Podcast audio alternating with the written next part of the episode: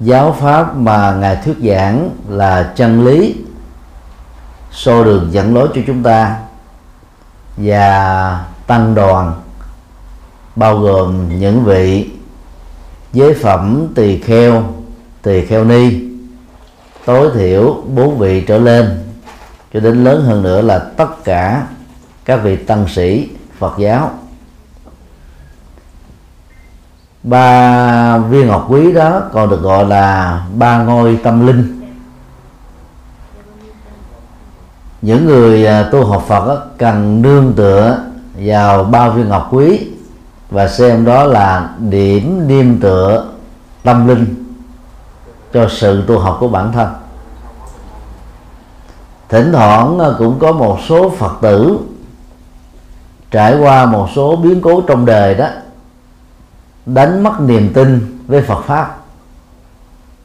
Và việc khôi phục niềm tin bằng sự phụng sự tam bảo là một nhu cầu không thể thiếu. Để à, phụng sự tam bảo đúng nghĩa, mang giá trị lệ lạc cho mình và cho tha nhân đó, người phật tử tại gia cần lưu ý một số điều như sau điều một quy y tam bảo. Trong chữ hán đó, quy y có nghĩa đen là quay về và nương tựa. Tiếng Bali gọi là gachami gachami là một cái động tác mà kể từ khi đó chúng ta bắt gặp được chân lý của Đức Phật. Chúng ta phải đi hướng về phía chân lý đó và nương tựa vào chân lý đó để sống hạnh phúc. Cái vậy là đi đến để nương tựa. Còn người Trung Quốc thì dịch là quay về để nương tựa. Đi đến đó, nó là một cái động tác mà mình nó là chủ động. Còn quay về đó nó phản ánh một cái, cái, cái hiện thực đó là trước đây đó chúng ta có thể nương vào tôn giáo A chạy theo tín ngưỡng B đi theo à, triết học C hoặc là nương vào đó nghĩa là chính trị nào đó và bây giờ sau quá trình sống chúng ta thấy là cái con đường à, quay về nương tựa đó đó à, không mang lại cái an lạc cho mình. Và bắt đầu chúng ta có nhu cầu đó quay trở về để nương tựa vào ba ngôi tâm linh. Vốn có ý nghĩa rất quan trọng một mặt đó là cân bằng đời sống vật chất và tinh thần. Mặt khác đó, nó làm cho kể từ giây phút đó khi có sự cân bằng này có mặt đó cuộc sống của mình đó, trở nên à, có giá trị hơn đời sống trở nên phong phú hơn mình à, hiền lương hơn nhân cách mình trở nên vĩ đại hơn. Và tất cả những việc mà chúng ta sẽ làm sau đó đó mang lại lợi lạc cho đại đa số quần chúng. Quay về nương tựa với ba ngôi tâm linh đó thì trước nhất chúng ta cần phải tránh thức tham dự lễ làm phật tử tại một ngôi chùa. Để tham dự lễ làm phật tử một ngôi chùa đó, thì người tu học phật đó cần tối thiểu đọc qua vài bài kinh phật, tìm hiểu vài bài nghiên cứu về phật pháp. Hiện nay, các trang mạng phật giáo trên internet rất nhiều có hàng dạng các bài nghiên cứu giúp cho chúng ta có kiến thức nền tảng vững chãi về những đóng góp to lớn của Đức Phật cho lịch sử tư tưởng của nhân loại. Do vậy, ai chậm trong việc nhận Đức Phật làm thầy là một thiệt thòi lớn. Chính vì thế đó mà chúng ta cần phải nhanh chóng những người nào đã yêu quý mến đạo Phật rồi cũng đã từng đến chùa rồi chưa chính thức làm phật tử đó thì vẫn còn một thiếu sót rất lớn.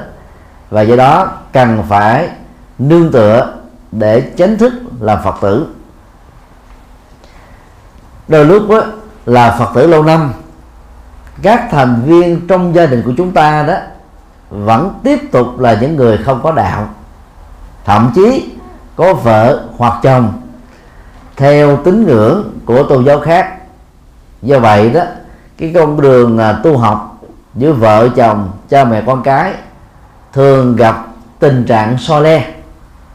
Và từ đó nó dẫn đến cái sự khác nhau về thế giới quan nhân sinh quan xã hội quan cách thức uh, tiếp cận vấn đề và giải quyết vấn đề cách thức nuôi dạy và định hướng nghề nghiệp tương lai cho con cháu. Những bất đồng đó, đó dễ dẫn đến các mâu thuẫn cãi vã và nếu không khéo đó, có thể dẫn đến đổ vỡ hạnh phúc hoặc giảm bớt đi hạnh phúc của gia đình. Chính vì thế là những người quý trọng hạnh phúc đó thì hễ chồng hoặc vợ đã là phật tử rồi đó người còn lại cũng nên ý thức và tình nguyện trở thành phật tử tương tự.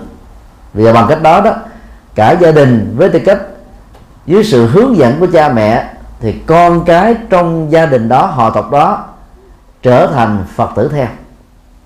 Và để làm phật tử đó, thì à, chúng ta lưu ý, a, khi nhận đức phật làm thầy, chúng ta không nên tiếp tục là phượng thờ, thượng đế và các thần linh.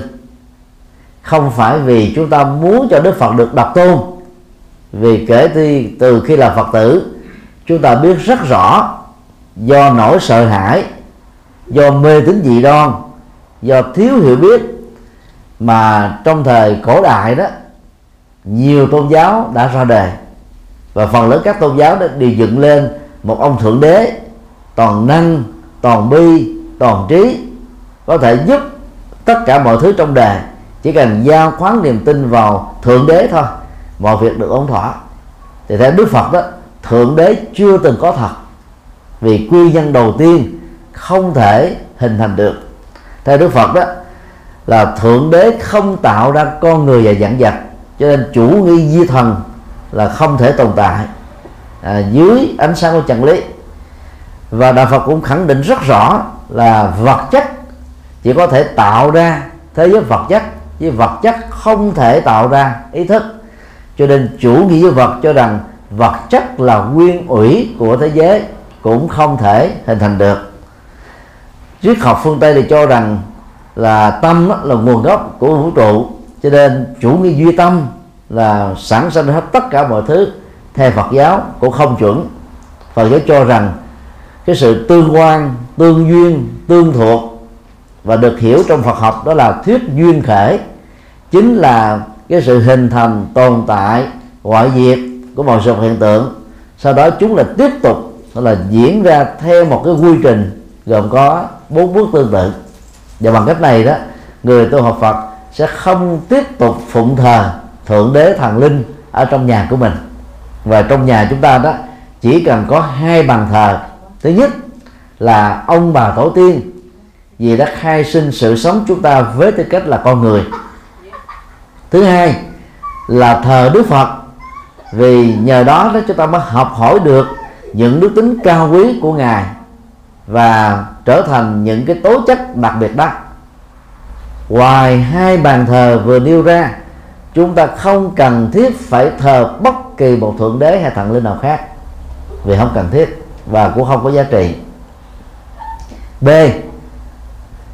Khi chấp nhận chân lý và đạo đức của đức phật làm thầy từ đó về sau đó, chúng ta được quyền tham khảo, nghiên cứu các nền triết học, tôn giáo đông và tây, cổ và kim. Càng nghiên cứu tham khảo, chúng ta sẽ thấy triết lý của đức phật sâu sắc và vượt trội hơn nhiều lắm. Và ở góc độ này đó, người tu học phật phải có trách nhiệm đọc tối thiểu những lời dạy căn bản của đức phật bằng tiếng mẹ đẻ. Hiện nay đó thì chùa giác ngộ có ờ, xuất bản hai quyển rất cần cho người tại gia. Thứ nhất đó là kinh tụng hàng ngày, ấn bản đầu tiên vào năm 1994 gồm có 49 bài kinh. 35 bài kinh đầu đó là dành cho Phật tử tại gia. 14 bài kinh sau đó là kinh điển đại thừa, nhằm giúp nâng cao tri thức và trí tuệ cho người tu học Phật. Và việc đọc tụng thường xuyên những bài kinh như thế đó sẽ giúp cho chúng ta hiểu một cách có hệ thống, hiểu toàn diện, hiểu sâu sắc những lời dạy cao quý của Đức Phật dành cho cuộc đời. Quyển thứ hai là kinh Phật cho người tại gia. Được chúng tôi phiên dịch và ấn hành vào năm 2013 và hiện nay đó đã có trên 100.000 quyển đã được ấn tống. Gồm có 63 bài kinh chia làm 5 nhóm. Các kinh dạy về đạo đức các kinh dạy về tình yêu gia đình xã hội và chính trị. Các kinh dạy về triết học các kinh dạy về thiền chuyển hóa khổ đau và các kinh à, về tịnh độ đọc vào các bài kinh tiêu biểu như vừa nêu, chúng ta sẽ hiểu được bao quát hết tất cả những gì mà Đức Phật đã truyền bá trong suốt 45 năm thuyết pháp của ngài. Rất tiếc hiện nay là các vị Phật tử đọc quá ít kinh. Nhiều khi có người đó, suốt cả một kiếp người chỉ đọc có hai, ba bài kinh thôi. Cho nên không hiểu được những gì Đức Phật dạy về đạo đức, xã hội, chính trị, rồi khoa học Ờ, môi trường ờ, giáo dục và nhiều vấn đề liên hệ đến đời sống thực tế của chúng ta. Từ đó đó là đệ tử Phật, nhưng mà trên thực tế đó, chúng ta hành trì không đúng lời dạy với Đức Phật. Mình có đọc lời Phật dạy đâu mà biết.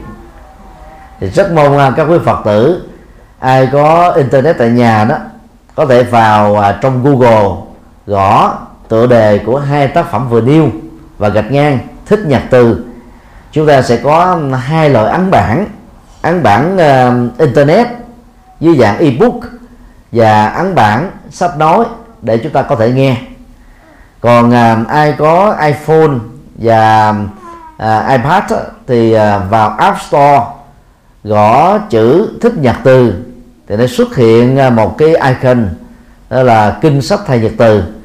À, nhận và download thì trong vòng 15 phút sau 60 quyển sách của chúng tôi đó sẽ được lưu lại trên màn ảnh của iPad hoặc là iPhone.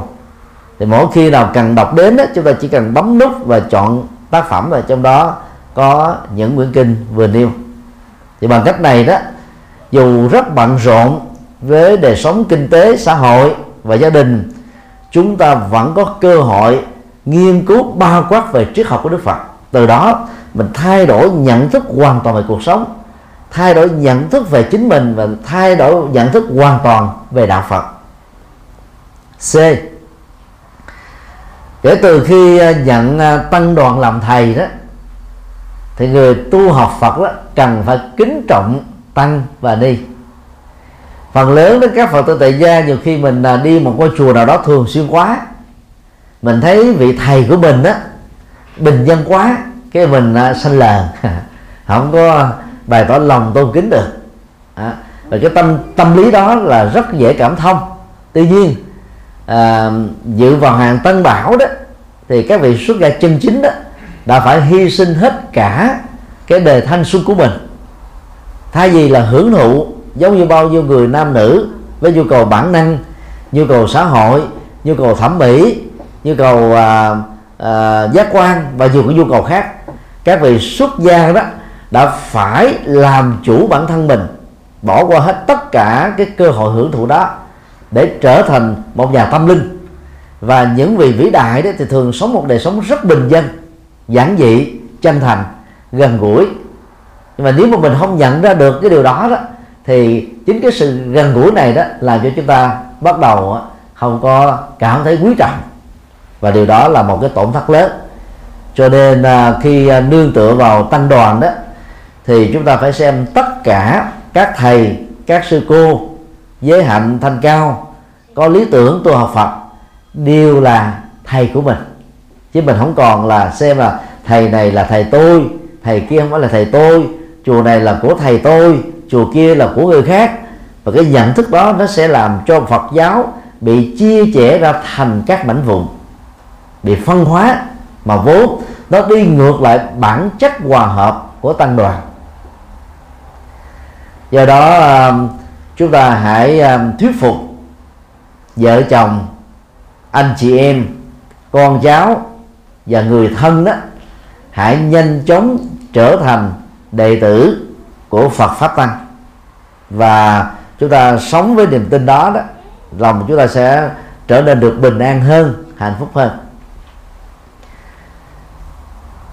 Những người à, có vợ hoặc chồng là theo hồi giáo đó thì thường họ giữ đầu gốc rất là kỹ. Một người chồng mà có thể nói với người vợ hồi giáo của mình á, nếu em muốn gia đình mình được hạnh phúc, thì hãy trở thành phật tử.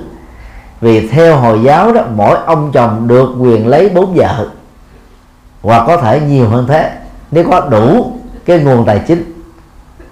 Đang khi em trở thành phật tử đó, thì anh chỉ có một vợ thôi. Giữa hai cái thì chọn cái nào chắc chắn là người vợ sẽ thấy là chọn làm phật tử để chồng mình không có cơ hội có vợ thứ hai, dẫn đến việc xây dựng tổ ấm là rất tốt. Cho nên phải khéo léo dẫn dắt thì à, người thân chúng ta mới theo đạo. Còn vợ hoặc chồng là những người theo thiên chúa giáo, tin lành giáo và các, hoặc các tôn giáo khác, thì việc bảo thủ và giữ với tôn giáo gốc của họ cũng rất là vững mạnh. Đạo phật thì không ép buộc, nhưng mà bằng sự khích lệ và bằng cái tấm gương là phật tử chúng ta thay đổi tích cực sống tốt hơn cho gia đình có trách nhiệm thương yêu chăm sóc nhiều dắt người thân thì tự động cái tấm gương đó nó, nó làm cho à, những người thân của chúng ta đó tình nguyện làm phật tử. Và nếu không tình nguyện làm phật tử đó thì ít nhất chúng ta phải giữ được đạo gốc của mình là đạo phật theo công thức đạo ai lấy giữ.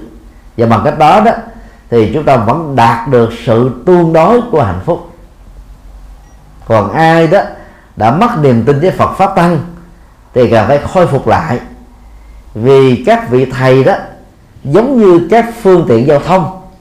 Có khi đó là máy bay, có khi là xe lửa, xe hơi, xe honda, xe đạp, xe điện ngầm, xe trem ờ, rồi ờ, tàu thủy, vân vân thì mỗi một vị thầy, một vị sư cô đó giống như là các cái cái cái công cụ giao thông đó. Và mục đích đó là hy sinh để dẫn dắt và chuyên chở chúng ta từ cái cái đề phàm đến một à, đề sống chân nhân. Để từ đó đó, chúng ta làm cho cuộc sống của mình nó trở nên có giá trị cao quý hơn. Với tư cách là những con người xã hội và con người đạo đức. Do đó khi lỡ mà mình đánh mất niềm tin với một vị thầy thì chúng ta biết là mía sâu có mắt nhà dột có đê. Còn á, là đại thể tăng đoàn còn lại vẫn đều là những cao quý hết. Cho nên đừng vì cái cái cái cái cá thể mà chúng ta đánh đồng với các tập thể còn lại. Cái đó dân gian người ta gọi là à, quơ đũa cá nắm. Mà quơ đũa cá nắm đó là một ngộ nhận đáng tiếc. Nó làm cho mình mất niềm tin với Phật pháp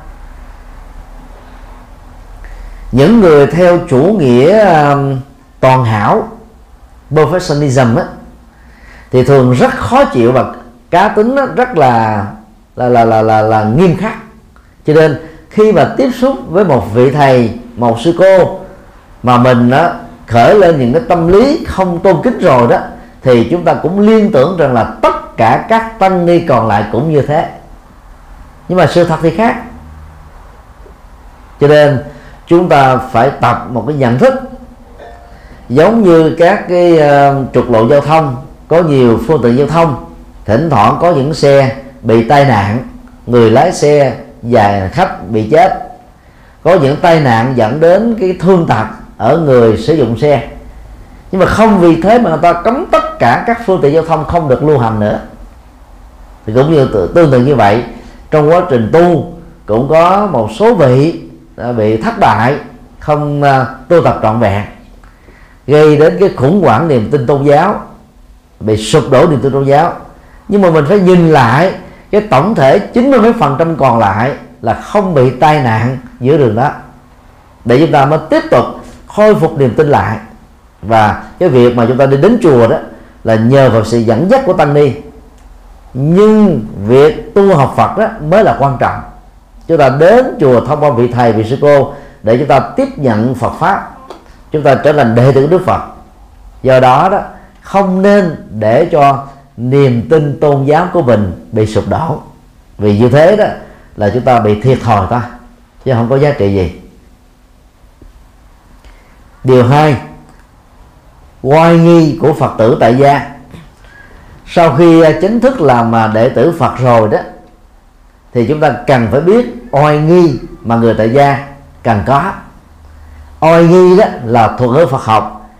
Chỉ cho các cái văn hóa ứng xử mà người tu học phật đó cần thực tập trong đời sống. Và sau đây là những oai nghi cần thiết.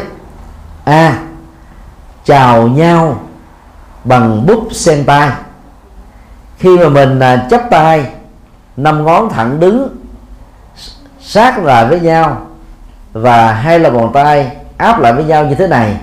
Nhìn từ bên mặt hông đó chúng ta thấy bút tay của mình giống như là một bút sen. Hoa sen đó trong đạo Phật tượng trưng cho trí tuệ vì nó tận dụng được bùn nhơ nước động để làm cho nó à, trở nên hương sắc có đầy đủ hương nhụy cánh hạt mà các loại hoa còn lại không thể nào so sánh ngang bằng. Không có cái gì trên hoa sen trở nên vô dụng. Ngó sen, rồi củ sen, rồi à, hạt sen, tâm sen, lá sen đều có thể sử dụng cho mục đích y học, rồi kinh tế. Rồi à, hoa sen nó đi vào văn học, tôn giáo, văn hóa, nghệ thuật và nhiều phương diện khác của cuộc sống. Việt Nam đó, trong mấy năm trở lại đây đã chính thức bầu chọn hoa sen là quốc hoa của Việt Nam vì những cái giá trị cao quý của nó. Như vậy đó, khi mà à, tận dụng bùn nhơ nước động để làm cho hoa sen trở nên cao quý thì việc mà chúng ta tu học theo Phật đó à, chào nhau bằng một bút sen tay đó chúng ta cũng muốn gợi nhớ người đang đối diện mình là mỗi người đó đều có bản chất Phật hay là bào thai Phật tiềm năng Phật. Cho nên là đừng khinh thường mà ứng xử là uh, dẫn đến nỗi khổ niềm đau cho mình và cho tha nhân. Cho nên khi các phật tử gặp nhau đó, cũng chào nhau bằng cách chắp tay cúi đầu ở mức độ vừa phải. Những người ở tại nước Ấn Độ, Pakistan, Bangladesh, Bhutan, Nepal, à, Tích Lan, Miến Điện, Thái Lan, Lào, Campuchia. Giữ được truyền thống văn hóa đó người thường dân đó gặp nhau đều chào nhau bằng bút sen tay còn các phật tử đại thừa tại Việt Nam, Trung Quốc, Nhật Bản, Nam Bắc Triều Tiên và Tây Tạng người nào hiểu được Phật pháp thì mới chào nhau bằng văn hóa đó còn bằng không đó, đôi lúc bắt tay, đôi lúc khoanh tay, đôi lúc hai cái tay sụ lơ luôn, gặp nhau cúi đầu. Cái đó là chưa phải văn hóa chào hỏi của Phật giáo. Cho mình tập làm quen với cái bút sen tay đó. Và khi mình sáng cái đầu đó, thì người kia cũng xá lại. Như chúng ta nhắc nhở lần là, anh chị đang có Phật tính, hãy sống với tính Phật này. Đừng sống với cái tính phàm. Mà tính phàm mà gồm có tham, sân, si, rồi tính nạnh, hơn thua. Ờ, tính phàm thì còn có à, giải đãi sợ hãi mê tín à, lo lắng căng thẳng. Tính phàm thì còn có rất nhiều à, chuyện thị phi. Tính phàm thì còn có rất nhiều cái sự phiền toái và rắc rối. Và hãy nhắc nhở chính mình sống với tính phật đó bằng cái nụ sen à, rất là có ý nghĩa biểu tượng như vừa nêu. B. Chào nhau bằng câu nam mô a di đà phật hoặc chào tắt là nam mô phật. Nam mô có nghĩa đen là quy ngưỡng kính lễ quay về hoặc là nương tựa. Nam mô phật đó, có nghĩa đen là kính lệ phật nương tựa phật quay về phật hay là tôn kính phật. Còn ở việt nam người ta có thói quen gọi tắt là là mô phật. Mô phật thì không đủ phải là nam mô phật. Còn mô phật không là thiếu cho nên chúng ta thà cộng thêm một âm tiết nữa trở thành ba, mà ngữ nghĩa của nó đó được rõ ràng một cách mồm một và chi tiết. Còn khi mình niệm đủ nam mô a di đà phật thì ngữ nghĩa của nó là con nương tựa đức phật a di đà. Con nương tựa đức phật vô lượng quan con nương tựa tính phật như là trí tuệ không giới hạn. Và ở hai lớp ý nghĩa vừa nêu nhất là lớp ý nghĩa thứ hai giúp chúng ta gợi mở rằng là trong uh, bản tâm của mình đó, có một tính phật. Nhưng mà tính phật này bị ngủ quên từ lâu rồi. Giờ chúng ta phải có trách nhiệm là đánh thức tính phật đó dậy để sống với cái cái chất phật đó. Và sống với chất phật đó thì chúng ta trở nên rất năng động thương người uh, gần gũi và và tình nguyện làm những việc đáng làm. Do đó khi gặp nhau là chào à, bằng bút sen à, sen à, sen tay. Rồi à, miệng nói nam mô a di đà phật và là phật tử gia. Khi gặp các thầy các sư cô chúng ta nên giữ văn hóa chào hỏi này. C. Tận dụng thời gian đến chùa đó để học hỏi Phật pháp. Thì thường là chùa là nơi mà à, người Phật tử ở phương Tây đó gặp gỡ nhau để sinh hoạt thổi đoàn. Vì ở nhà tại phương Tây người ta có thói quen đó là tôn trọng cái quyền riêng tư của người khác. Cho nên nếu không được mời nếu không được thông báo trước chúng ta sẽ khó có thể được khách tiếp đãi mình hoặc là được mình tiếp đãi khách. Chính vì thế à, xã hội phương tây này nó làm cho người đó dễ um, trở nên đó là cô đơn và khó gần gũi được. Khó chia sẻ tình thân được. Khó thể hiện cái sự quan tâm được. Và chùa chiền đó nó là cái nơi mà chúng ta dễ dàng đến. Rồi từ cái sinh hoạt tập thể đó, đó chúng ta mới biết lẫn nhau. Nhiều khi cách nhau 100 cây số 200 cây số mà chúng ta trở thành như là những người thân. Cho nên cái ngày sinh hoạt chủ nhật hàng tuần tại chùa là rất cần thiết thì thông thường một số chùa đó khi mà các phật tử ít đi chùa quá, thì vị thầy trụ trì nó sẽ có khuynh hướng là tổ chức một tháng hoặc một lần hoặc hai lần thôi. Vì mục đích của các khóa lễ là dành cho phật tử tại gia. Đây khi phật tử tại gia không đến, thì khóa lễ đó trở nên bằng thừa. Do đó đó, cái cái cái số lượng khóa lễ tối thiểu bốn lần trong một tháng đó chỉ còn lại một lần hoặc hai lần thôi và đó là một thiệt thòi cho phật tử tại gia.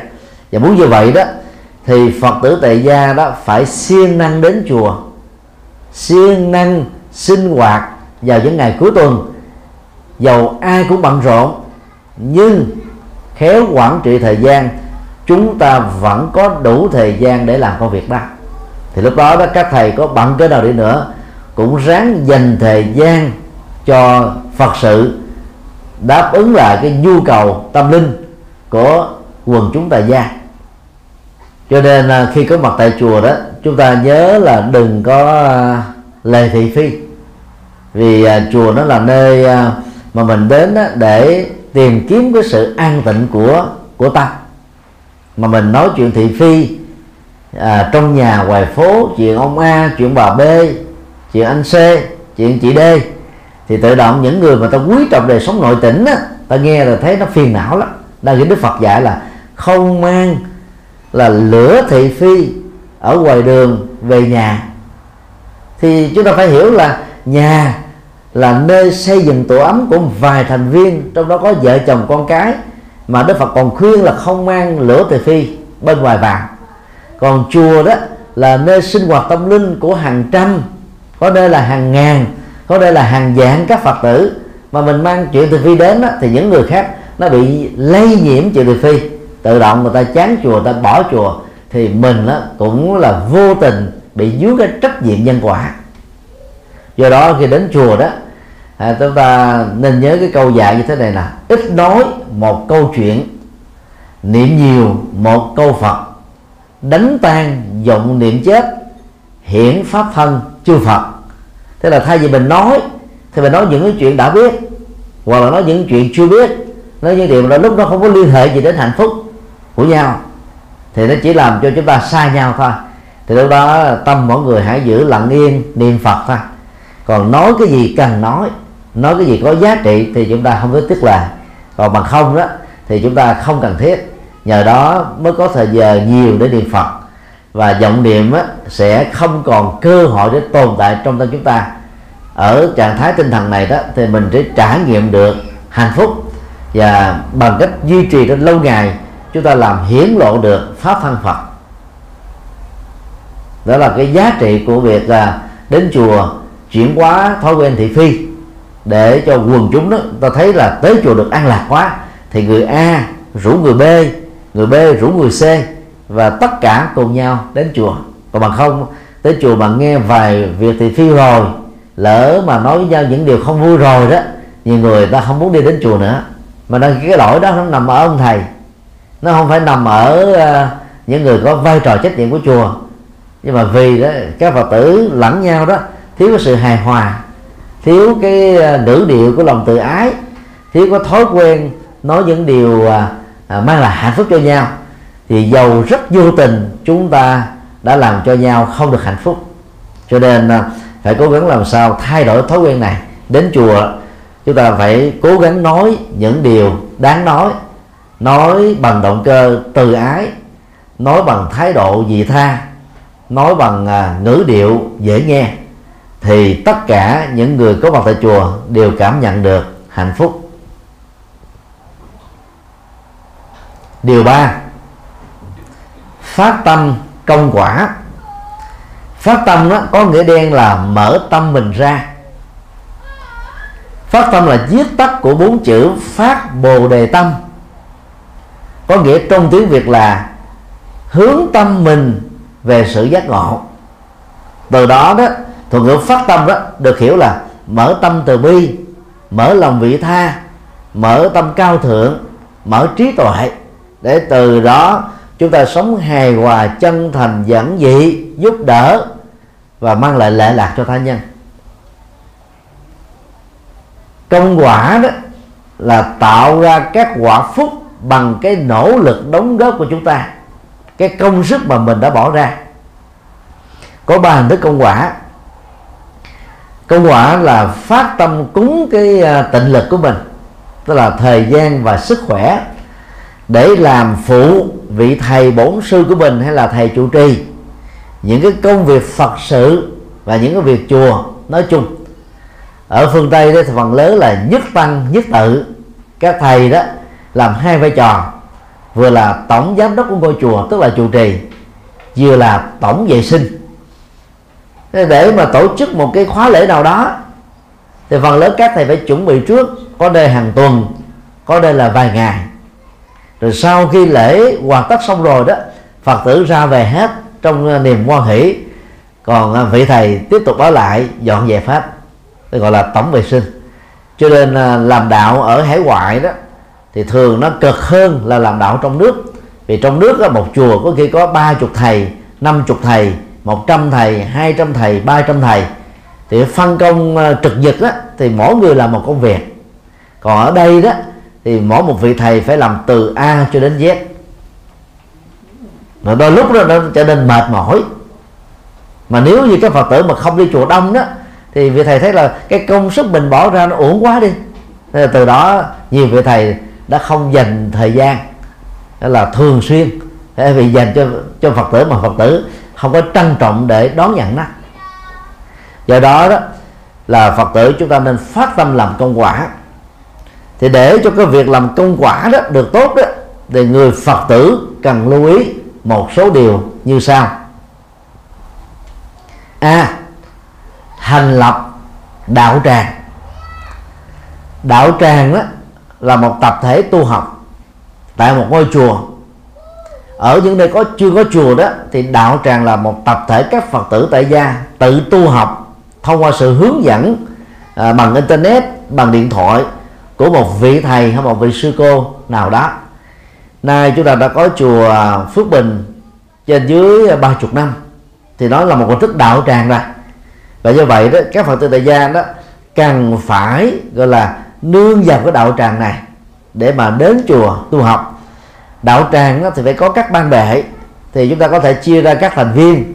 À, thứ nhất là trưởng ban đạo tràng kế đến là các phó ban đạo tràng thư ký đạo tràng thủ quỹ đạo tràng và chia ra làm tối thiểu là bốn tiểu ban à, ban à, ca diếp lấy tên của một vị đệ tử lớn nhất của Đức Phật để tập hợp các thành phần Phật tử lão thành và Phật tử ở tuổi xế chiều. Vì họ là những cái tấm gương mặc dù á, họ đã không còn sức khỏe để làm như là thời trai trẻ mà cái tấm gương tinh tấn của họ đó làm cho các thế hệ khác đó phải bắt chước noi theo tiểu bang thứ hai là bang uh, La Hồ La. Tên của con ruột Đức Phật đi tu vào lúc 7 tuổi. Và danh xưng này đã chỉ cho thành phần thanh thiếu niên Phật giáo. Như vậy là nếu như các bậc cha mẹ có trách nhiệm dẫn dắt và khích lệ con của mình tham gia vào cái đạo tràng của chùa và sinh hoạt ở trong uh, nhóm uh, La Hầu La thì con em chúng ta một mặt đó sẽ nhớ được văn hóa Việt Nam và học được tiếng Việt. Bên cạnh việc thích ứng với nền văn hóa mới mà chúng được sinh ra và lớn lên tại à, tại đây à, dễ dàng là hài hòa được hai nền văn hóa. Cho nên không cái xung đột văn hóa va chạm văn hóa giữa cha mẹ và con cháu. Tiểu bang ba là tiểu bang hậu cần tức là tập hợp những người phát tâm làm công quả. Người có công, đóng góp công. Người có thời gian, đóng góp thời gian. Để công việc phật sự của chùa đó mới trở nên trơn tru, thuận lợi và ngày càng phát triển. Mà muốn làm được cái cái cái tiểu ban đó đó, thì chúng ta phải hiểu thế này nè. Làm phúc cho đề, cho người, thực ra là đang làm phúc cho bản thân mình. Và do vậy chúng ta cần phải tình nguyện làm chứ không phải chờ à, thầy mình à, nhờ giả đến thì chúng ta mới mới làm. Hoặc có người là từ, từ chối khéo nữa thầy ơi bữa nay con bận lắm để dịp khác. Mà thực tế không có bận gì. Và cái bận đó không đến nổi nhưng mà vì mình chưa thích cho nên mình phải tìm cái lý do khẳng khoản hứa hẹn. Và thầy con quý thầy lắm nhưng mà bữa nay con tiếc lắm con không làm được. Thế là phước nó đến nó gõ cửa mình. Nhưng mà mình cũng từ chối mình là phớt lờ nó đi đó là mình chưa được là là là, là khôn khéo trong việc tiếp nhận phước từ việc giao phật sự của vị thầy tin tưởng và đặt trên đôi vai của mình. Do đó phải à, nỗ lực phát tâm làm công quả. Và cái tiểu bang này đó thì tập hợp những con người ai đó rảnh bữa à, bữa sáng thì đến à, đóng góp cho buổi sáng ai rảnh buổi chiều thì đến ờ, phụng sự buổi chiều. Ai rảnh ngày chủ nhật thì đến sinh hoạt ngày chủ nhật. Thực tế đó là không ai bận rộn đến độ không còn thời gian để đóng góp. Vấn đề là chúng ta có thích hay không? Và chúng ta có khéo quản trị thời gian mình hay không thôi. Và tiểu bang thứ tư là tiểu bang hộ niệm. Tức mình tập hợp những người phật tử thích đi tụng kinh và niệm phật. Để mỗi khi đó các bạn đồng đạo của mình có người nằm xuống hoặc là đang hấp hối thì thầy của mình nó có thể bận vật sự sẽ cử cái cái cái cái đoàn à, hộ niệm này đến để hộ niệm cho. Thì trong lúc mà mà gia đình bối rối đó có một ban hộ niệm do chùa và thầy trụ trì biệt phái đến đó, thì người thân nó cảm thấy được an ủi lắm.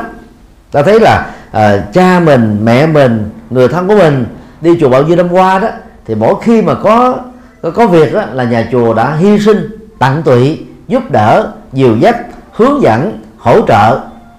Và từ đó cái cái cái tâm cảm phục này làm cho các thành viên của gia đình đó trở thành phật tử tuần thành mỗi ngôi chùa cần có tối thiểu 4 tiểu bang vừa nêu. Mỗi tiểu bang cần có tối thiểu 20 thành viên. Như vậy, căn bản đó, khi mà có một đạo tràng là chúng ta đã có được trên 80 thành viên rồi. Và ban nào cũng đang còn yếu, người lãnh đạo, tiểu bang đó phải có trách nhiệm mời gọi nhân sự tham gia vào. Và bốn tiểu bang bầu ra là những người lãnh đạo đạo tràng của toàn chùa. Và tất cả đó cùng sinh hoạt dưới sự hướng dẫn tâm linh của vị thầy chủ trì. Chứ chúng ta không tự làm. Ở hải ngoại sau năm 75 đó thì à, các thầy à, muốn xây chùa cũng khó vì lúc đó mới vừa biên qua chưa có việc làm chưa có nghề nghiệp cho nên không đủ tư cách đó để đứng ra làm sở hữu đất rồi xây nhà là vay mượn tiền của ngân hàng. Cho nên các phật tử lập nghiệp trước á, có được các tiêu chí đó thì thường á, là đứng ra lập thành ban trị sự để xây dựng chùa cho nó hợp pháp. Nhưng mà kinh nghiệm cho thấy đó tại Hoa Kỳ, Canada, Úc và một nơi ở châu Âu thì sau một thời gian hoạt động đó vì các cư sĩ Phật tử không có kinh nghiệm tâm linh như các vị tu sĩ cho nên là muốn quản lý các tu sĩ. Từ đó mà ở ở Mỹ người ta thường đọc trại âm phát âm giống như là phát âm à, à người Mỹ nó tiếng Việt vậy đó. Hay vì là ban trị sự thì ta đọc trại âm là, là ban trị sư. Tức là ban trị sự đó sẽ quản lý ông thầy. Bắt buộc ông thầy phải thế này bắt buộc ông thầy phải thế kia ông thầy phải thế nọ nếu ông thầy không làm theo đó thì không cho ông thầy ở nữa mời ông thầy đi. Và cái đó là sai hoàn toàn với Phật pháp. Những nước theo Phật đến Nam truyền đó các nhà sư đó không phải cực khổ đi vận động các chùa đâu. Các Phật tử tại gia làm công việc đó rất tốt. Mỗi khi ờ, đi vận động đó thì họ chở một chiếc xe công nhông hoặc là một chiếc xe uh, có trọng tải khoảng 3 tấn. Họ đi đến các cái chợ mở loa phóng thanh ra, phát những cái tờ rơi rồi kêu gọi đóng góp tại chỗ có thủ quỹ thư ký, ghi chép rất rõ. Sau khi tập hợp được cái số tiền, xây dựng ra được một ngôi chùa trên một mảnh đất rất là lớn, ngôi chùa rất trang nghiêm và khang trang. Sau đó họ sẽ thỉnh mời nhà sư để cúng dường trọn vẹn. Kể từ đó, vai trò lãnh đạo ngôi chùa đó đã thuộc về vị tu sĩ, còn các vị cư sĩ đó rút lui lại ở phía sau lưng và tham gia đạo tràng thôi không phải tham gia vào ban quản trị hay là ban trị sự nữa. Vì công việc đó nó thuộc về chức năng chuyên môn tâm linh của các vị xuất gia. Còn người cư sĩ chúng ta không chuyên việc đó. Cho nên khi mà quản lý đó thường nó dẫn đến là lễ nhóm. Những ngôi chùa nào quý vị để ý thì mà không có tu sĩ làm trụ trì thì thường á, cái lệ nhóm nó rất là cao. Họ sẽ mời những cái nhóm thân quen với mình thôi và cái sinh hoạt ở chỗ đó đó, nó không rộng mở như là cái cái cái cửa từ bi rộng mở, đón รับ tất cả mọi thành phần. Do đó, mô hình nhà chùa có vị tu sĩ lãnh đạo vẫn tốt hơn là nhà chùa có ban trị sự lãnh đạo. Rất tiếc là người Việt Nam chúng ta chưa thực tập vô ngã đúng mức. Mình có công vận động xây chùa xong rồi mình quản lý cái chùa luôn và nhiều nơi ở châu Âu này ở Mỹ Canada Úc đó là gần như có những cái chùa đó nha là đã có 15 16 đời chủ trì này. cứ khoảng chừng một năm canh không lành cơ không ngọt ban trị sự đó thì trở thành là trị sư. Đuổi ông thầy đi. Và có nhiều nơi còn chế ác nữa. À, muốn mà mời ông thầy đi đó thì phải cài bẫy ông thầy thì chọc tức ông thầy. Tức là mình nói xấu ông thầy để cho ông thầy ông tức lên à, ông nói lớn tiếng cái là thâu băng vô cái là phát băng ra nó là ông thầy ông như thế đó cho nên chúng tôi không thể chấp nhận được ông thầy như thế này. Rồi mời ông đi để có cái lý do hợp pháp đuổi ông thầy. Cái đó là tội chết.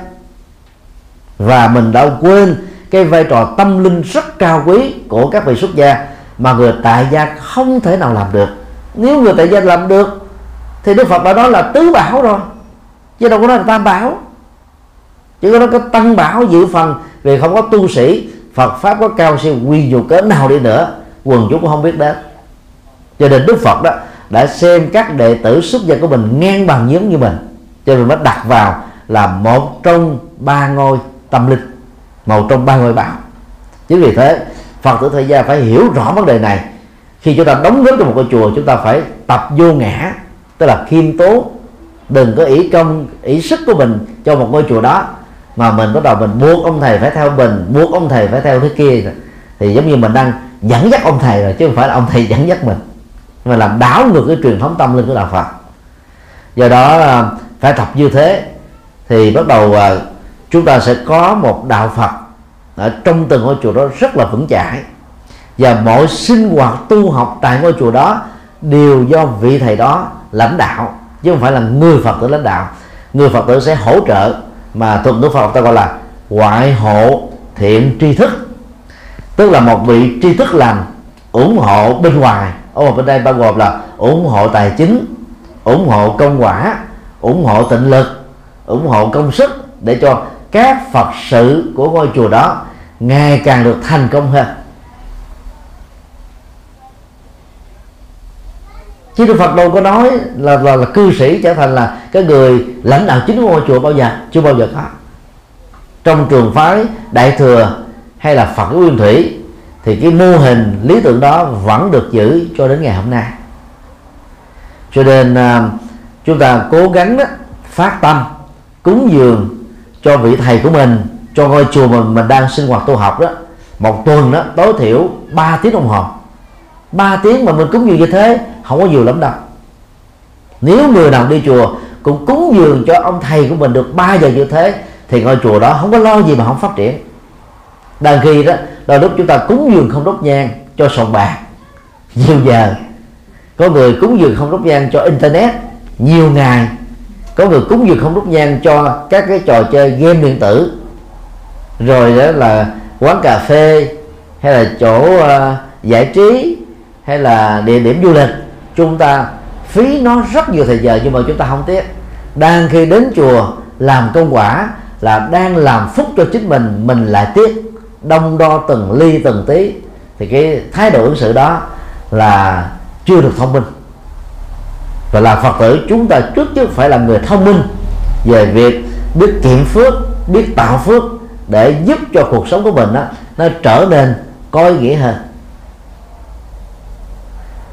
chúng tôi à, rất à, tin tưởng rằng là các quý phật tử tại chùa phước bình sẽ cố gắng à, đi theo cái mô hình này. Để làm sao đó là cứ đến những ngày chủ nhật, chánh điện này nó phải đầy ắp hết người. Số lượng người Việt Nam tại Bọt Đô này không phải là ít. Nghe nói cũng khoảng một ngàn người. Một ngàn người mà đến sinh hoạt khoảng chừng tám chín chục người hoặc một trăm người không phải là khó mà muốn như thế thì mỗi phật tử phải có trách nhiệm vận động người khác. Vận động người khác đến tham gia sinh hoạt cũng là cách chúng ta làm phúc đấy. Phúc cho người khác và phúc cho chính mình. Điều bốn, học Phật pháp là người Phật tử mà không học Phật đó, thì chúng ta sẽ chẳng hiểu là Đức Phật dạy cái gì cho mình. Học Phật pháp ngày nay thì rất là thuận lợi. Tại ờ, chùa Phước Bình đó, thì hòa thượng trụ trì đó là một vị giảng sư. Đó là thuận lợi lớn cho cho Phật tử tại gia tại đây. Thì năm uh, cuối năm 83 đầu năm 84 đó khi chúng tôi tập sự xuất gia tại chùa Đại Giác đó thì hòa thượng Minh Đức đó đã là là là vị đại đức lớn rồi. Trên hòa thượng trụ trì dưới thì có hai vị ờ, lớn tuổi hơn nhưng mà giảng kinh thuyết pháp tại chùa đại giác đó là hòa thượng minh đức phụ trách. Do đó đó thì các quý phật tử à, cần phải đến chùa đông hơn và thỉnh mời hòa thượng thuyết giảng. Đang khi hòa thượng thuyết giảng ở rất nhiều nơi. Bây giờ đó, để cho hòa thượng thuyết giảng thường xuyên tại chùa chúng ta chỉ cần mua một cái máy nó chừng khoảng ờ, một ngàn rưỡi euro rất rẻ và tìm à, một hai phật tử nam làm trợ lý cho hòa thượng. Chứ hòa thượng đi thuyết giảng nay là ba chục năm rồi. Nhưng mà rất tiếc không có ăn tình nguyện làm việc đó. Cho nên bao nhiêu buổi thuyết giảng đó là không được lưu giữ lại. Và cái điều đó nó thiệt thòi cho những người không có cơ hội nghe trực tiếp hòa thượng giảng. Mỗi một cái buổi giảng tại một giảng đường nhất định ở trong nước nhiều nhất là khoảng vài ba ngàn người. Ở ngoài trung bình là 100 người. So với cái số lượng mà quần chúng Phật tử Việt Nam trên khắp thế giới nghe online trên mạng đó là rất ít. Cũng là một vị giảng sư. Chúng tôi hiểu được việc này. Cái trang web ờ, của chùa giác ngộ gồm có bốn. Đạo Phật ngày nay com về nghiên cứu. Chùa giác ngộ com đó có đại tạng kinh, âm nhạc Phật giáo sách nói Phật giáo và 3.000 bài thuyết giảng của chúng tôi. Thì có nhiều bài đó quần chúng người ta thích nghe rồi đó người ta quảng bá ra có thể nghe đến 400 ngàn lần 300 ngàn lần vài chục ngàn lần. Chúng ta không thể tìm thấy số lượng thính chúng tương tự trong một giảng đường dầu là ở trong nước với 90 triệu dân.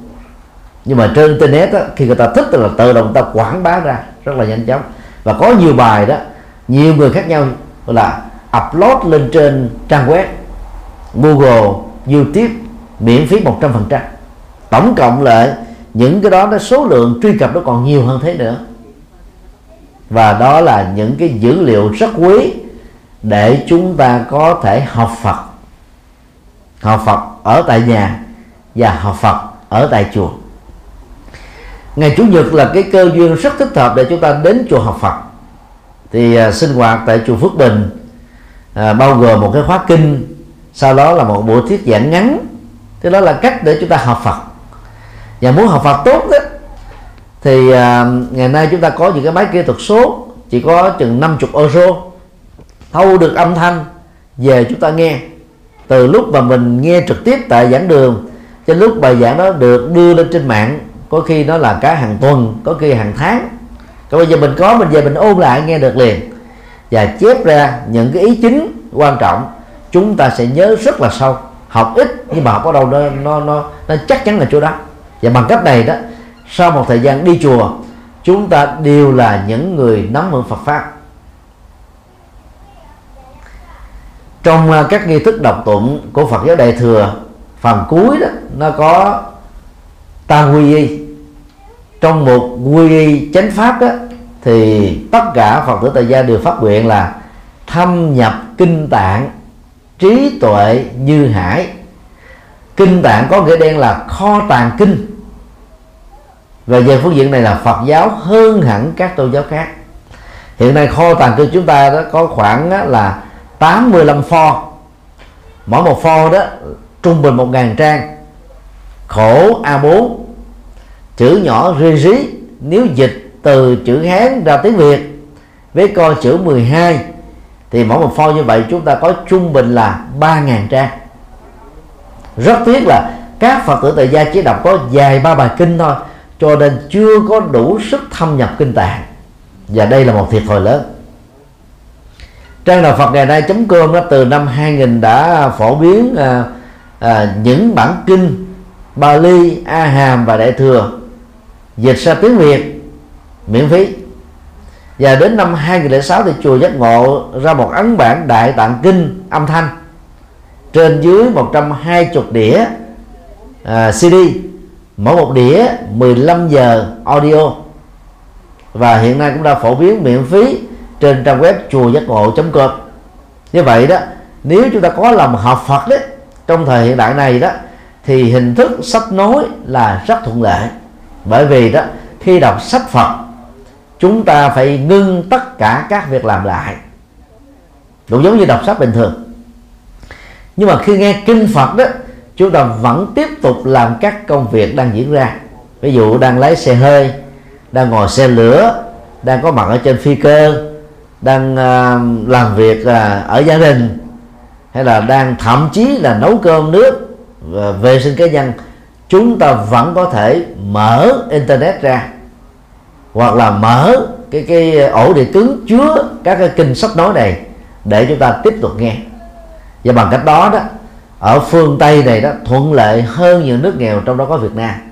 Bởi vì điều kiện kinh tế quá đầy đủ, chỉ cần chúng ta hướng tâm về việc học phật như thế là chúng ta khắc phục được những yếu kém do thiếu quá nhiều các vị tu sĩ trong cộng đồng Việt Nam ở hải ngoại.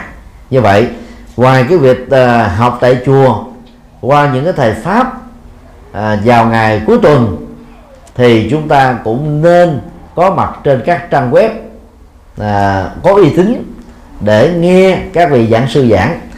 Về phương diện này thì chúng tôi xin giới thiệu thêm các quý phật tử uh, hai trang web ngoài trang chùa giác ngộ com. Trang thứ uh, thứ nhất á, là ban hoàng pháp com do um, chùa giác ngộ phụ trách tập hợp khoảng 1.000 bài giảng của khoảng bốn chục giảng sư tại thành phố Hồ Chí Minh.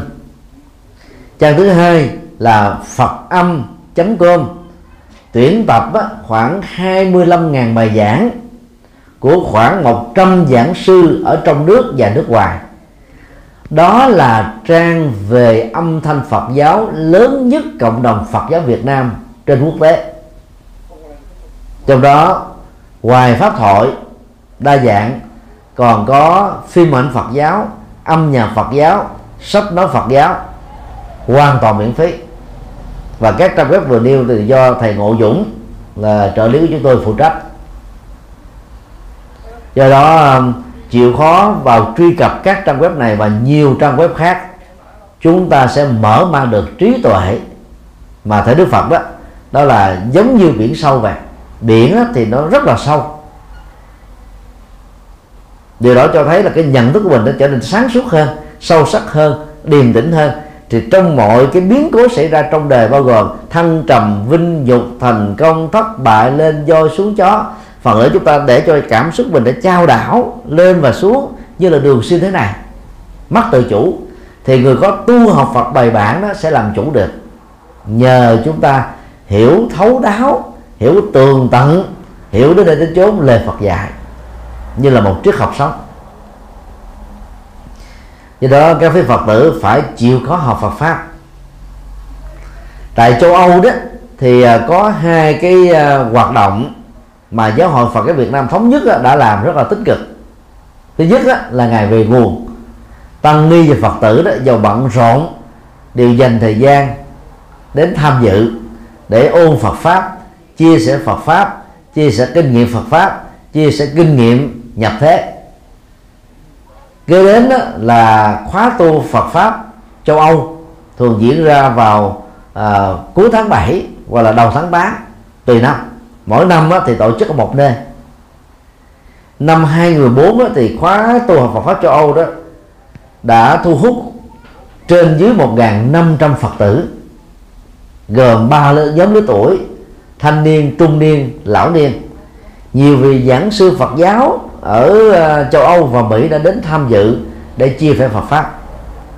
Các Phật tử đi tham dự ngoài việc biết thêm ờ, địa điểm ở cái thành phố tổ chức hội thảo ờ, tổ chức khóa tu chúng ta còn có cơ hội tiếp xúc với nhiều người bạn mới. Chúng ta học hỏi được Phật pháp chúng ta mở rộng được tầm nhìn và nối kết Phật sự mang, mang tính liên châu hoặc là liên quốc gia trong một châu lục nào đó. Thì năm nay thì hòa thượng minh đức à, sẽ đi tham dự. Các quý phật tử ở chùa phước bình nên tháp tùng với hòa thượng đi tham dự cái khóa tu học Phật pháp châu Âu. Thì cái cách đó cũng là cái cách để chúng ta đó là học được Phật à, trong khoảng thời gian 7 ngày cho đến 10 ngày tùy theo thời điểm. Bởi vì mình quá bận. Vì nhân những cái dịp như thế đó nó lợi ích là năm trong một thì chúng ta không nên bỏ qua cái cơ hội đó. Thì bằng à, thái độ học Phật này đó sau một thời gian đó chúng ta trở nên sáng suốt. Những cái chuyện bế tắc khó khăn trở ngại trước đây đó hoàn toàn đó là uh, vô phương. Bây giờ chúng ta thấy nó rõ mồn một. Đâu là đầu mối đâu là cách thoát đâu là cách là dứt điểm vấn đề. Cho nên hãy tận dụng các cơ hội quý báu và nhất là quản trị các lúc thời gian để chúng ta học Phật một cách đó, căn bản và sau đó là học Phật mang tính nâng cao và mang tính là là là, là, là chiều sâu của nó. Cái ngày lễ về ngồi à, nguồn là lễ gì vậy thầy? Cái đó thì lát nữa hòa thượng sẽ giải thích cho nha. Mà mỗi năm thì nó có cái lịch khác nhau. À. Yeah. à, điều năm phụng sự chúng sinh. Sau khi học Phật trên nền tảng đem Phật pháp ứng dụng vào trong đời sống thực tiễn đó, thì người tu học Phật dù là tại gia phải biết phụng sự chúng sinh. Hiện nay về phương diện này đó thì phần lớn Phật tử tại gia chưa làm.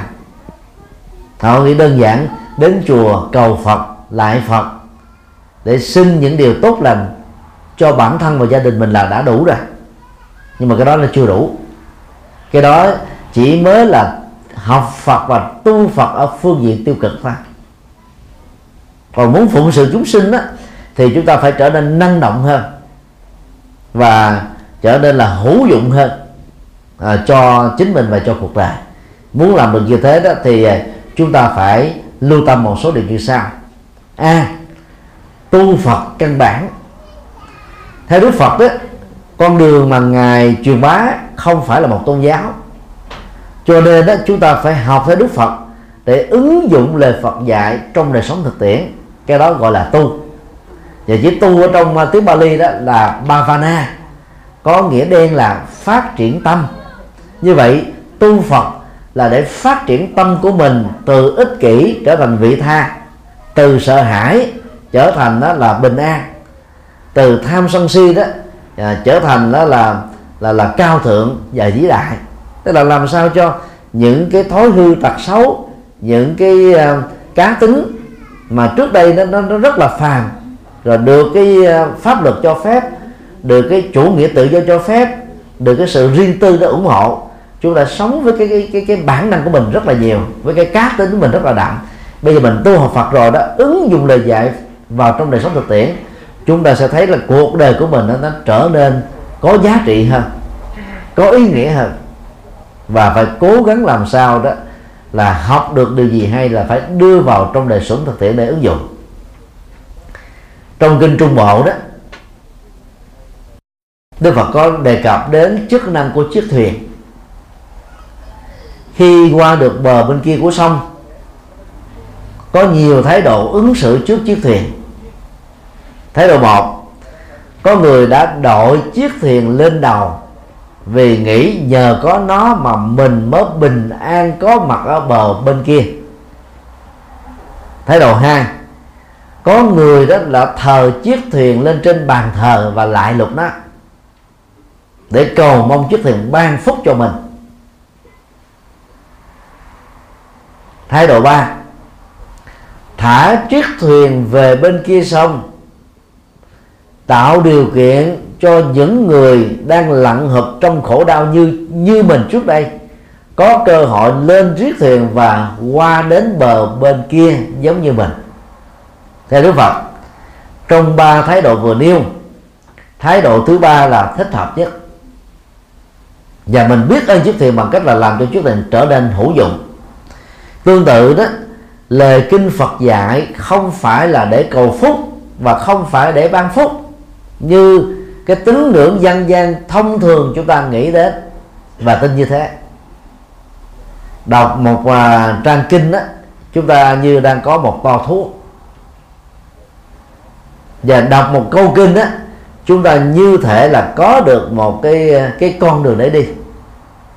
Cho nên à, ba chục ngàn bài kinh mà Đức Phật để lại trong 45 năm thuyết giảng của ngài đó có thể được xem như là hệ thống Navi toàn cầu của à, năm châu lục, gồm trên 200 quốc gia và khu vực. Chúng ta chỉ cần mang hệ thống Navi đó với cái máy iPad hay là máy iPhone hoặc là chúng ta gắn lắp cái à, cái hệ thống định vị đó cố định ở trên xe hơi. Thì chỉ cần điền cái địa chỉ xuất phát, địa chỉ đến là chúng ta sẽ đi một cách an toàn, nhanh chóng, khỏi lạc đường, khỏi mất thời gian thì tương tự cũng vậy người tu học Phật là phải áp dụng kinh điển trong đời sống thực tiễn chứ không phải là đi lại kinh hay là đi thờ kinh để cầu phúc. Cho nên á, phải hiểu rõ được triết lý này thì chúng ta sẽ khác với cái tín đồ của các tôn giáo còn lại. Tín đồ các tôn giáo người ta chỉ có cầu phúc thôi để cầu ăn sủng của thượng đế thôi cầu à, ban phước lành thôi mà việc đó là không thể được vì nhân quả chi phối quyết định hết mọi thứ diễn ra. Cho nên à, ai thích lại Phật đó thì dành một thời khóa riêng. Trung bình là 50 lại cho đến 100 lễ cho một ngày. Mất trung bình 30 phút thôi. Chúng ta vừa tăng trưởng à, giá trị sức khỏe do vận động toàn thân vừa tĩnh tâm à, do chúng ta tập trung cao độ vừa à, nhớ được ơn Phật và học hỏi được các đức tính cao quý của các ngài qua đức hiệu của các ngài. Vừa sám hối được nghiệp chướng để cam kết không tái phạm một lỗi lầm nào đã từng phạm trong quá khứ. Và vừa nêu một quyết tâm lớn là trở thành nhân cách vĩ đại của các ngài. Đó là giá trị năm trong một cái động tác lễ lại. Cho nên dành riêng một cái tài khoản lễ lại thì rất là tốt. Còn khi đọc kinh á, thì tránh tình trạng đọc một trang đọc một câu đọc một đoạn đọc một chữ là lại một lại. Đọc như thế thì mình bị phân tâm. Đâu còn nhớ cái triết lý sâu sắc trong bài kinh. Cứ hiểu nôm na đó mỗi một bài kinh là một con đường. Mỗi một bài kinh là một toa thuốc. Bây giờ có người ta đọc như thế này là paracetamol trị giảm đau glucosamine bổ xương à, dầu cá là bổ não bổ uh, bổ hoạt động uh, của thận của gan nhưng mà trên thực tế thì không uống những thuốc đó khi bị bệnh. Cho nên chúng ta tiếp tục bị bệnh mà bệnh có khuynh hướng gia tăng. Còn bây giờ đó, mình biết được chức năng của các loại thuốc đó rồi. Thậm chí không cần phải đọc nó nữa. Mỗi khi bệnh là uống vào nó. Và khéo hơn nữa là uống thuốc ngừa bệnh trước khi bệnh có mặt. Như vậy, đọc kinh bằng cách nghiền ngẫm kinh, hiểu thấu đáo kinh và ứng dụng kinh vào đời sống thực tiễn, nó giá trị lệ lạc rất là nhiều và lúc đó đó, thì tự động chúng ta tình nguyện đi đến chùa đó vì thấy là đạo Phật sâu sắc quá, có giá trị quá. B. Phụng sự chúng sinh là cúng dường chư Phật. Đây là triết lý mà Đức Phật đã dạy trong kinh. Phát xuất từ cái điện tích như thế này. Một hôm nọ đó có một vị tỳ kheo già, thực tế mới được xuất gia vài năm thôi. Thì các vị lớn tuổi mà đi tu đó thì à, phải à, gọi là chịu sự hướng dẫn của các vị tu sĩ trẻ đi tu trước. Vị này bị chứng bệnh cùi hủi, tạo ra cái cảm giác rất là nhòm gớm, thậm chí là phân biệt đối xử ở những vị mới tu khác mà chưa có được cái tâm vô ngã và lòng vị tha. Tâm từ bi như đức phật đã dạy. Khi biết việc đó đó, đức phật đã đến liêu phòng của vị tỳ kheo già này ngài đã kêu mọi người là mang một cái uh, gọi là xô nước uh, ấm đến với một cái khăn. Đức phật đã dùng bàn tay của ngài để chăm sóc gọi là vị tỳ khưu già đó như là một lương nghi chăm sóc một bệnh nhân. Và sau khi chăm sóc xong rồi đó tất cả các đệ tử của ngài ngạc nhiên lắm. Lẽ ra là công việc này đó để những việc khác làm. Đức phật cần được chăm sóc nhưng mà đức phật làm công việc phụng sự vì ngài đâu có cần chúng ta phụng sự nếu để làm phụng sự đức phật làm vua sướng hơn làm vua một ngày có có có là nào là chánh phi thứ phi rồi công tầng mỹ nữ à, phụ nữ đẹp rồi ca múa sướng khác hưởng thụ muốn cái gì cũng được. Đức phật đã từ bỏ cơ hội làm vua. Có nghĩa là ngài từ bỏ cái cơ hội hưởng thụ trần đời để trở thành nhà tâm linh. Cho nên đức phật đâu cần chúng ta phụng sự. Do đó đó tu học phật là phải phụng sự chúng sinh và đức phật đó, đã đánh đồng phụng sự chúng sinh là bằng với cúng dường đức phật một cách thiết thực nhất do vậy người tu học phật tại gia cần phải noi gương các vị xuất gia chân chính để phụng sự cuộc đời. Mà muốn như vậy đó thì các vị phật tử tại gia đó cần lưu tâm đó, một số điều đó là là như sau. Tức là chúng ta cần phải đến gặp thầy của mình hay là vị trụ trì nơi chùa mình đang sinh hoạt để tình nguyện làm phật sự. Chúng ta phải thưa hỏi thưa thầy còn một tháng hay là một à, tuần có được vài ba tiếng à, rảnh xin thầy hãy phân công việc phật sự cho con làm. Làm dưới danh nghĩa là đóng góp cho chùa. Để cho thầy của mình á nhẹ tay làm những công việc khác quan trọng hơn. Thiên chúa giáo và tin là ở châu âu này là một ví dụ điển hình trên toàn cầu họ cũng thế. Vị linh mục của thiên chúa giáo và mục sư của tin lành nó không phải làm các công việc hay là nhà bếp hay là à, sự kiện hay là dọn dẹp như là các tu sĩ của Phật giáo mình ở hải ngoại đâu. Tất cả các việc làm đó là có giáo dân làm hết. Vì linh mục và mục sư chỉ ra giảng đạo điều hành à, bảy bí tích quan trọng đối với đời sống tinh thần của à, tín hữu của họ thôi. Đó là cái phân công lao động. Mà đang ghi đó, ở các chùa phần lớn, nhất phần nhất từ là các thầy phải làm từ A đến Z rất cực lắm.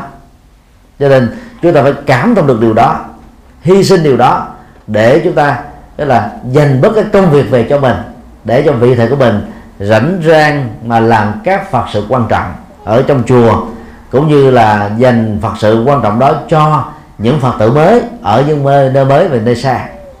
Thì bằng cách đó đó là phật tử chúng ta trở thành là cánh tay nối dài của phật pháp tại gia đình mình. Hiện nay thì à, ở chùa phước bình cũng có nhiều phật tử được như thế. Chúng tôi kỳ vọng là có nhiều hơn như thế nữa. À, và chúng ta có thể xung phong à, mỗi ngày. Có một phật tử nào đó phát tâm làm công quả tức là nấu cơm nước à, cho chùa. Một tháng đó chúng ta lên một cái lịch đi. Gồm có ba chục ngày. Một ngày đó à, trong ba chục ngày đó mới báo lại một lần. Thì như vậy một tháng mà mình cúng dường cho cho vị thầy của mình đó ba tiếng đồng hồ. Vào nấu cái bữa cơm trưa rồi nấu luôn cái phần ờ, cơm chiều chúng ta để sau đó là thầy cũng tự hâm lại thôi. Thì rất là khỏe. Như vậy trong suốt ba chục ngày đó ngày nào cũng có người đến phát tâm thì thấy cái chùa nó có sinh khí liền. Chứ còn ai cũng đó tôi bận lắm, bận chuyện con, chuyện cháu, chuyện bản thân, bận chuyện giao tế xã hội. Thì như vậy làm sao phật sự ở chùa nó được lớn? Như vậy là chúng ta đang thiếu cái tâm phụng sự. Mà như chúng ta đã biết là làm phúc cho chùa thực tế là làm phúc cho mình. Phụng sự cho cuộc đời thực tế là phụng sự cho chính mình. Nhận thức này sẽ giúp cho chúng ta tình nguyện sung phong mà làm nhưng thay vì nhờ đến thì chúng ta mới bất đắc dĩ là thay đổi cái thái độ, tự động chúng ta thay đổi được cái cơ hội, tạo ra hàng hàng số các phước báo cho bản thân mình. Và mình chính là người ờ, là hưởng lấy được các cái phước báo đó thôi. C. Truyền bá Phật pháp. Là mà Phật sự độ chúng sinh á, thì ờ, chúng ta nên đi học theo cái công thức như thế này là học sinh của cấp 2 loại giỏi. Chúng ta có thể dạy các học sinh cấp 1 là học sinh cấp 3 chúng ta có thể dẫn dắt các học sinh cấp 2 thế bây giờ mình đã đến chùa lâu năm, học được trực tiếp với vị thầy của mình, thì các phật tử đó đó nên đến chùa để tham gia sinh hoạt hội đoàn và dẫn dắt lại các phật tử mới nếu như vậy thì, thì trong một ngôi chùa nó phải có nhiều hoạt động hoạt động dạy tiếng việt. Thì các bà con cô bác nào ở đây lâu tiếng pháp quá rành quá giỏi dân quá vá quẩn thì mình có thể ờ, hướng dẫn lại cho con cháu của tất cả chúng ta học tiếng việt nhớ văn hóa việt nam bằng cái cái ngôn ngữ tiếng pháp.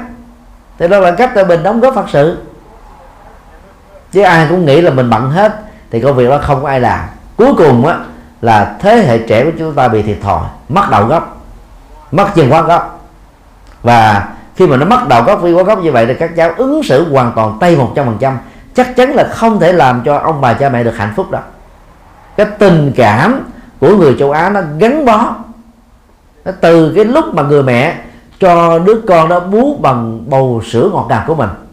Còn dân tây này tao đâu thích như thế cho khi lớn lên nó các cháu nó không có cái khuynh hướng và phải trả hiếu.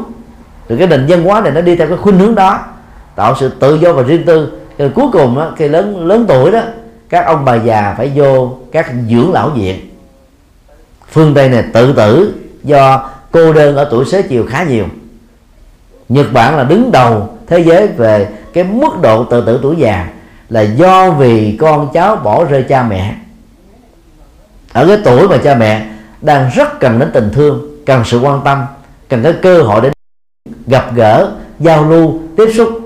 Nhưng mà rất tiếc là các cha, con cháu nó không làm được việc đó. Do đó chúng ta cần phải à, gọi là tình nguyện đến chùa để dạy tiếng việt. Còn ai là võ sư đó thì tình nguyện đến chùa để dạy võ cho các cháu học miễn phí. Nhất là võ vô di nam. Nó thể hiện cái văn hóa việt nam về võ thuật thế việt nam chúng ta đã từng đánh thắng uh, trung quốc 64 lần trong 3.000 năm lịch sử. Chúng ta đã từng bị trung quốc xâm lăng 65 lần. Ít nhất là 64 lần chúng ta đánh thắng họ. Chúng ta đã từng đánh thắng thực dân pháp và nhiều cái cái cái thành phần thực dân khác trong đó có nhật.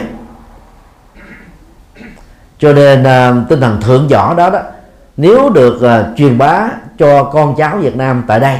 Một mặt nó tăng trưởng được sức khỏe mà khác đó thông qua võ thuật để nhớ được văn hóa Việt Nam. Còn ai đó thì có uh, kiến thức ngoại ngữ thì vào chùa dạy ngoại ngữ miễn phí cho uh, các phật tử khác. Còn ai đó học Phật pháp vững thì những cái lớp Phật pháp dở lòng đó thì có thể tin nguyện dạy. Những lớp Phật pháp nâng cao chuyên sâu để để thầy chủ trì dạy. Chúng ta cùng làm công việc đó. Ở uh, Ờ, các cái giáo sứ lớn của thiên chúa giáo đó linh mục chỉ dạy cái lớp giáo lý cuối cùng lớp giáo lý hôn nhân và những lớp giáo lý cao thôi. Còn những lớp giáo lý dở lòng đó, đều do các tín hữu phụ trách hết tín hữu là cái thuật ngữ nó giống giống như là phật tử của chúng ta vậy. Thì bằng cách đó đó vị linh mục á, một mặt là được ăn lương về hưu á, thì được ờ, lương hưu có nhà hưu dưỡng khỏi phải lo lắng gì hết. Mọi bảo hiểm trong suốt thời gian là, là làm ờ, làm đạo tại nhà thờ là được giáo hội quản ờ, lo lắng hết. Còn tu sĩ chúng ta phải tự bươn trải phải tự làm vất vả hơn rất nhiều. Mà nếu như các vị phật tử thờ ơ bàn quan hoặc là không có hy sinh tình nguyện tham gia gánh vác đóng góp đó thì cái phật sự của chùa nó không lớn mạnh được. Và điều đó là nó thiệt thòi cho cộng đồng người Việt Nam chúng ta ở tại địa phương mà ngôi chùa đó đang có mặt. Và nhân dịp này thì chúng tôi à, chân thành ca ngợi các quý Phật tử đã làm công việc đó. Và chúng tôi tiếp tục kêu gọi các quý Phật tử khác hãy thấy được giá trị này, bỏ qua những cái riêng tư, bỏ qua những cái cái cái dị biệt, gọi là phát triển cái cộng nghiệp, những cái mẫu số chung như chúng ta. Để khi đến chùa đó, chúng ta chỉ còn cái tâm niệm duy nhất thôi. Tôi đến chùa để phụng sự Phật pháp tăng tôi đến chùa để phụng sự chúng sinh tôi đến chùa để làm việc công ích. Chứ không phải là làm cho riêng ai. Cho nên giả sử trong thời gian mà sinh hoạt tại chùa có người A người B khác khác tính nhau lề qua tiếng lại thì chúng ta nên nhớ là à, có lệ chi đâu. Sao không nhìn lại thở nhẹ và sâu để chúng ta không có chấp bắt không để bụng không để dạ. Vì cái người mà chấp bắt nhiều á thì trở thành là giận dai giận dài giận dở. Và cuối cùng rồi chất quất mình không làm cho mình có được cơ hội hạnh phúc. Ngoài ra đó chúng ta nhớ ờ, thêm cái điều lý như thế này. Ai nói gì thì mình cứ nghe không phản ứng. Nghe mà phản ứng liền đó, đó, lúc mà làm cho cả hai bên nó cùng ờ, trở nên trục trặc. Nghe sâu hiểu thấu thương nhiều. Nghe có chiều sâu đó thì chúng ta không có vỡ trách người khác không có dẫn tới người khác, mà dẫn đến cái hiểu thấu lý do tại sao trong hoàn cảnh đó, thời điểm đó, người đó nói những lời khó nghe. Chúng ta mới thông cảm được. Và từ cái thông cảm, chúng ta mới thương người đó, thay vì mình ghét người đó, xa lánh người đó, gặp mặt không nhìn, hai người không đợi trời chung, mặt trời và mặt trăng, lửa và nước, ngày và đêm, ánh sáng và bóng tối, đối lập nhau, xung đột nhau lỗi trừ nhau, thì chúng ta vẫn thương nhau, giúp đỡ nhau buồn chi mà năm ba bữa đừng để cơn buồn nó nó tồn tại quá dài. Còn theo đức phật dạy đó ai nói lời thị phi nói sai mình hiểu sai mình đó nói qua lời trước là qua cái lỗ tay trước luôn cho, cho nó qua lỗ tay sau bay đi không giữ lại. Xem nó là những thứ không có giá trị không lưu giữ lại trong tâm. Tâm mình chỉ giữ lại những cái gì cao quý thôi. Cho nên nó nỗi buồn phải vứt đi liền, càng nhanh càng tốt. Bởi vì có nhiều người ôm cái cơn giận nó bị tai biến, mạch máu não mà chết luôn. Và khi giận đó là để cho tâm tư héo sầu. Tức là mình buồn á, mình giận tức người khác, thực ra mình đang làm khổ mình thôi. Ít người nhận ra được việc này. Đang khi nỗ lực trả thù người khác, không biết có được hay không, cái động tác ôm cái cơn giận để trả thù đó đã làm cho chúng ta trở thành là kẻ thù của tự thân. Chúng ta mất hết hạnh phúc.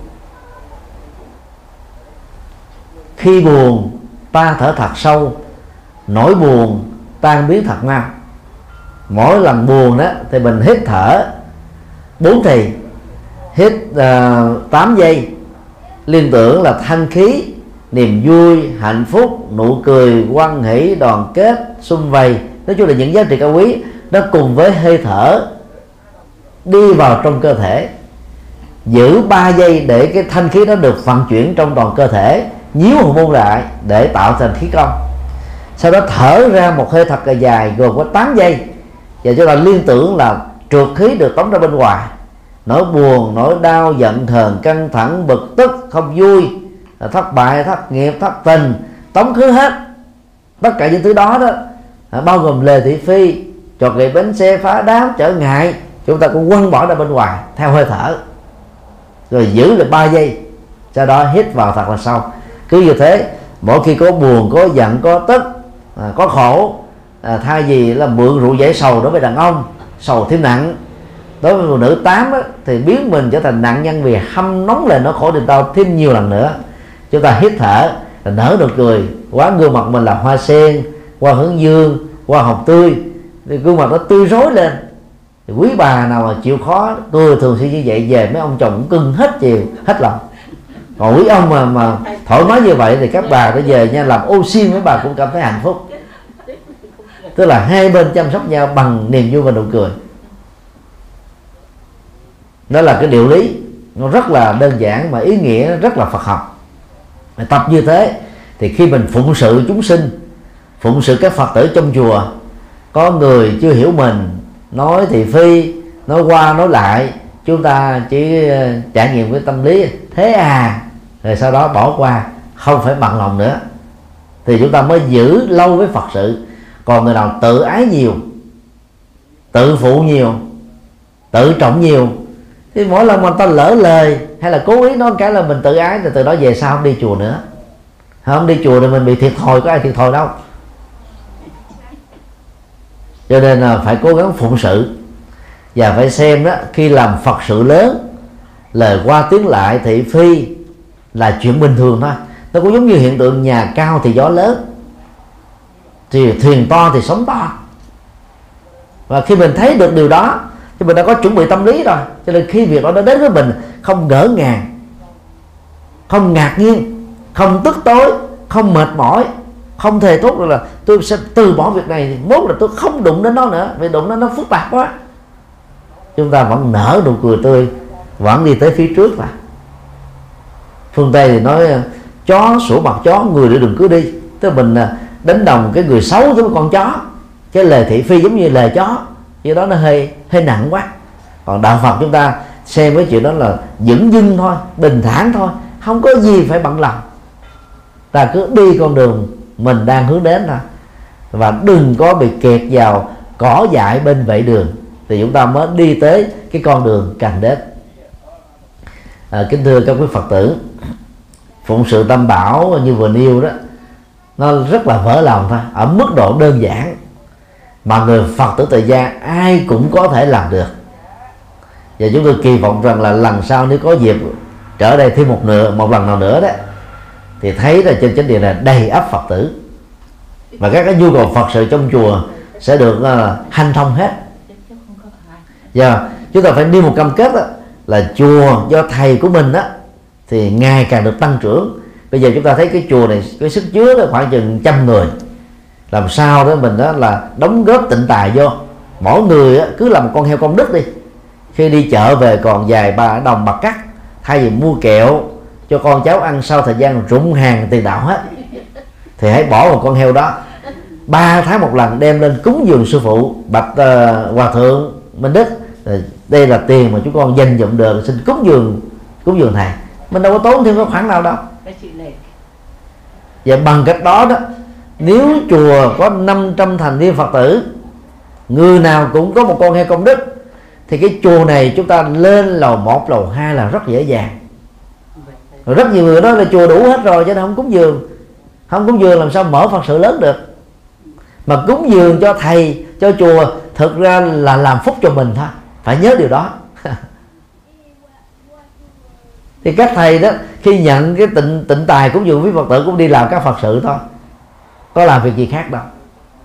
Cho tôi đi giảng cho này chỗ nọ. Có ai cúng dường cũng lấy cái tiền đó, đi giúp chỗ này, giúp chỗ kia thôi. Mục đích là như thế thôi cho nên chùa này đó, quý vị phải cam kết làm sao là cứ vài tháng nó có thêm cái mới, vài tháng nó tăng trưởng thêm. Hiện nay mới có một cái buồng vệ sinh này cố gắng làm sao phải có đến ba, bốn phòng vệ sinh để những ngày lớn là không phải ngồi mà chờ đợi nhau, sắp hàng nhau. Rồi bây giờ nó mới có một cái buồng tắm, phải làm sao cho nó thành có ba, bốn buồng tắm. Bây giờ nó chỉ có hai phòng khách tăng nhỏ xíu, làm sao phải có hai, ba phòng khách tăng to hơn cái chánh điện đang có sức chứa khoảng à, 70 người. Làm sao chúng ta lên được một lầu có sức chứa 150 người? Thì như vậy là chúng ta đang phụng sự tam bảo mà việc đó nó không khó. Cứ đi kêu gọi à, người A có quen bạn bè à, với nhóm mình mình đi kêu gọi người B cũng kêu gọi người C cũng kêu gọi và để kêu gọi được thành công mình phải làm gương trước. Giống như à, người Campuchia và Miến Điện họ rất nghèo. Lào cũng như thế. Chứ bao nhiêu ta đổ dồn cho việc xây các chùa. Chùa của họ là 5 mẫu 10 mẫu 20 mẫu 50 mẫu 100 mẫu. Cái chánh điện có sức chứa cả trăm người vài trăm người. Có đây là vài ngàn người. Mỹ thuật đó là đặc sắc. Chất liệu bền vững. Giá trị đó thì rất là cao. Còn chùa Việt Nam chúng ta bé quá. Là bởi vì người Phật tử Việt Nam đóng góp ít quá. Nó thẳng ra là thế. Nhưng mà dĩ nhiên cái đời sống nó quá khó khăn. Có nhiều người vẫn chưa trả nợ hết cái căn nhà của mình. Có người vẫn còn đi thuê nhà mở. Chuyện đó là không cảm được. Nhưng nếu chúng ta có tấm lòng á mỗi người đóng góp thêm một, một chút thì cái ngôi chùa chúng ta mỗi lần mình đến thấy trời ơi sướng quá. Cái ngôi chùa này thành tựu nó có bàn tay của tôi.